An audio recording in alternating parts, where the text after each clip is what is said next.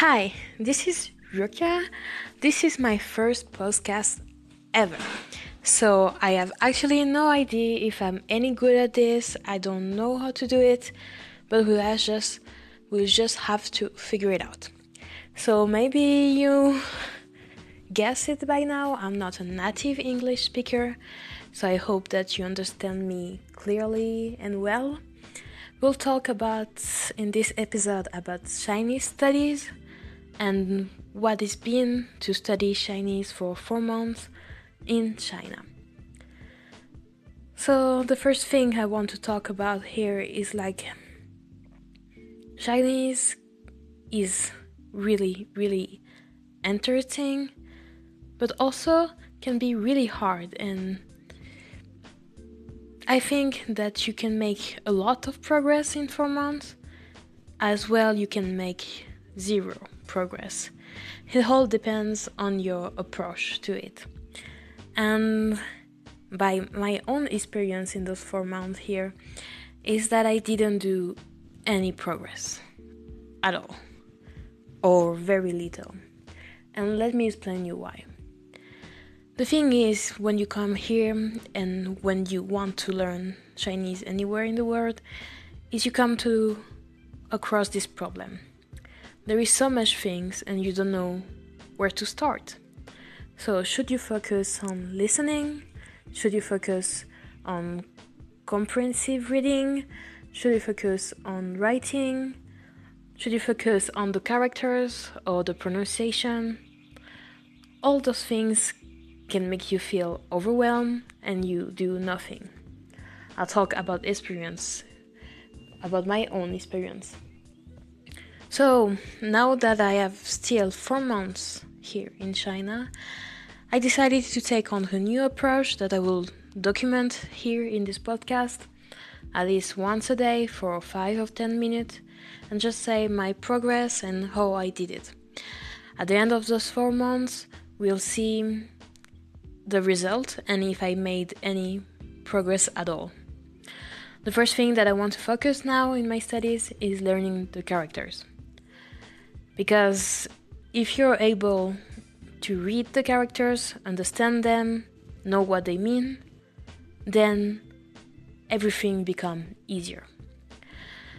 I was wrong last semester, the last four months, to start by the listening and the comprehensive because only learning the pinyin is not going to help you. You should get as much, as many words, as many vocabulary that you can for the time being. This is like your first focus get vocabulary. So you can help yourself with the HSK list of words. HSK is like the examination um, for for Chinese language. So I guess like the number of characters that you should be able to recognize and and say and write like to know would be 2000 Mm, yes, around 2000 characters to be able to speak on a daily basis. And I would think that um, Chinese people know around 6000. So 2000 characters you will then be able to have daily conversation. So that's what we're going to focus on. But first we want 2000 seems a lot, right? We want to focus on the 500, 800 most basics and commons that you will come across in everyday life and that will help you a lot to learn the other characters. Just to give you confidence to keep going. And to learn those characters, I'm going to start. This is the first day. I put myself by learning 40 characters a day I think that's something that I can do. I take about five characters for 15, 15 minutes each. So, two hours of study a day for the characters should be about right. Um, of course, we should also focus on the listening part, and for that, I think it's very useful the um, method Assimil method. I will. It's a method that you can look upon. I will post a picture of social media and all that. That is really good. That gives you a lot of daily life conversation um, to listen to. And it it does in a way that is natural.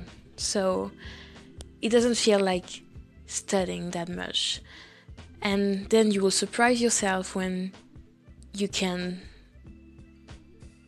when this conversation pop up into your head in a daily in um, daily events that you kind of know what they mean and how to respond. And that's all because of this book that gives you practical advice practical um, example.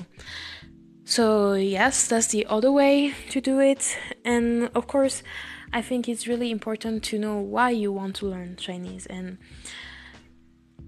what do you like in chinese language. For me i found i recently found that i love chinese music um, I will make a playlist that I can link for YouTube on YouTube.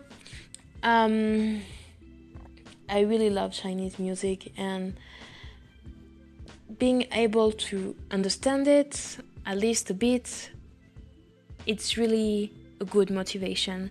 But an even better motivation for me will be Chinese um, series, dramas, and anime. If you don't know, and if you do like anime, they have a lot of good animes um, of all genre, genre, genre, like of all kind of anime. Like we have like the King's Avatar anime that is really good. It's about um, video games. I think it's heavily inspired by Warcraft.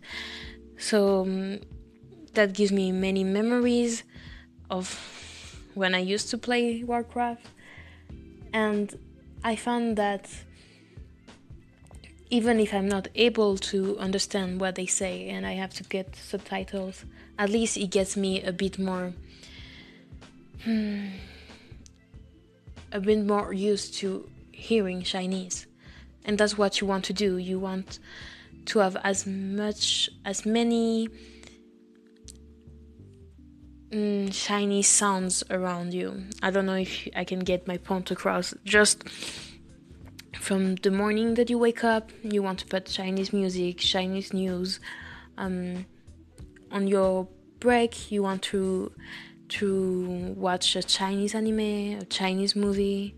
Of course, with subtitle at first because we don't have the vocabulary necessary to at least understand a bit, but just to get used to the language and this will help you a lot too with the pronunciation. And i think that for at first for at least till we don't know all those characters i'm not going to focus on my pronunciation because this come with practice.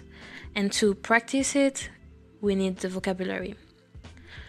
So yeah that's it for the first episode. I don't know if this went well.